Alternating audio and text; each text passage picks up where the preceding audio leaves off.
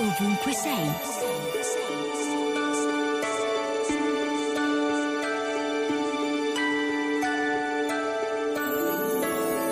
Questa mattina mi sono svegliata e mi sono chiesta chi vorrei accanto a me a parlare per ore, se potessi scegliere.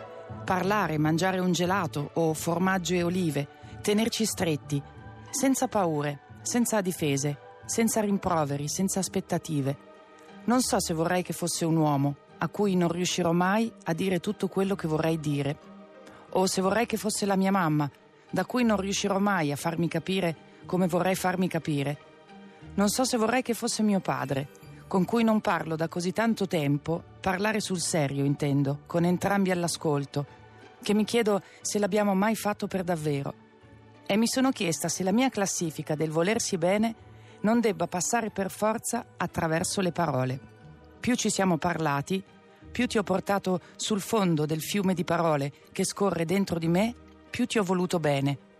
Più ti sei immerso con me e ti sei fidato, anche quando l'acqua si faceva torbida, più mi hai amata. E mi sono detta che forse sono incapace di pensare a un altro modo di volersi bene, eppure mi sembra che possa esistere e forse sto persino provando ad impararlo. Radio 2, ovunque sei.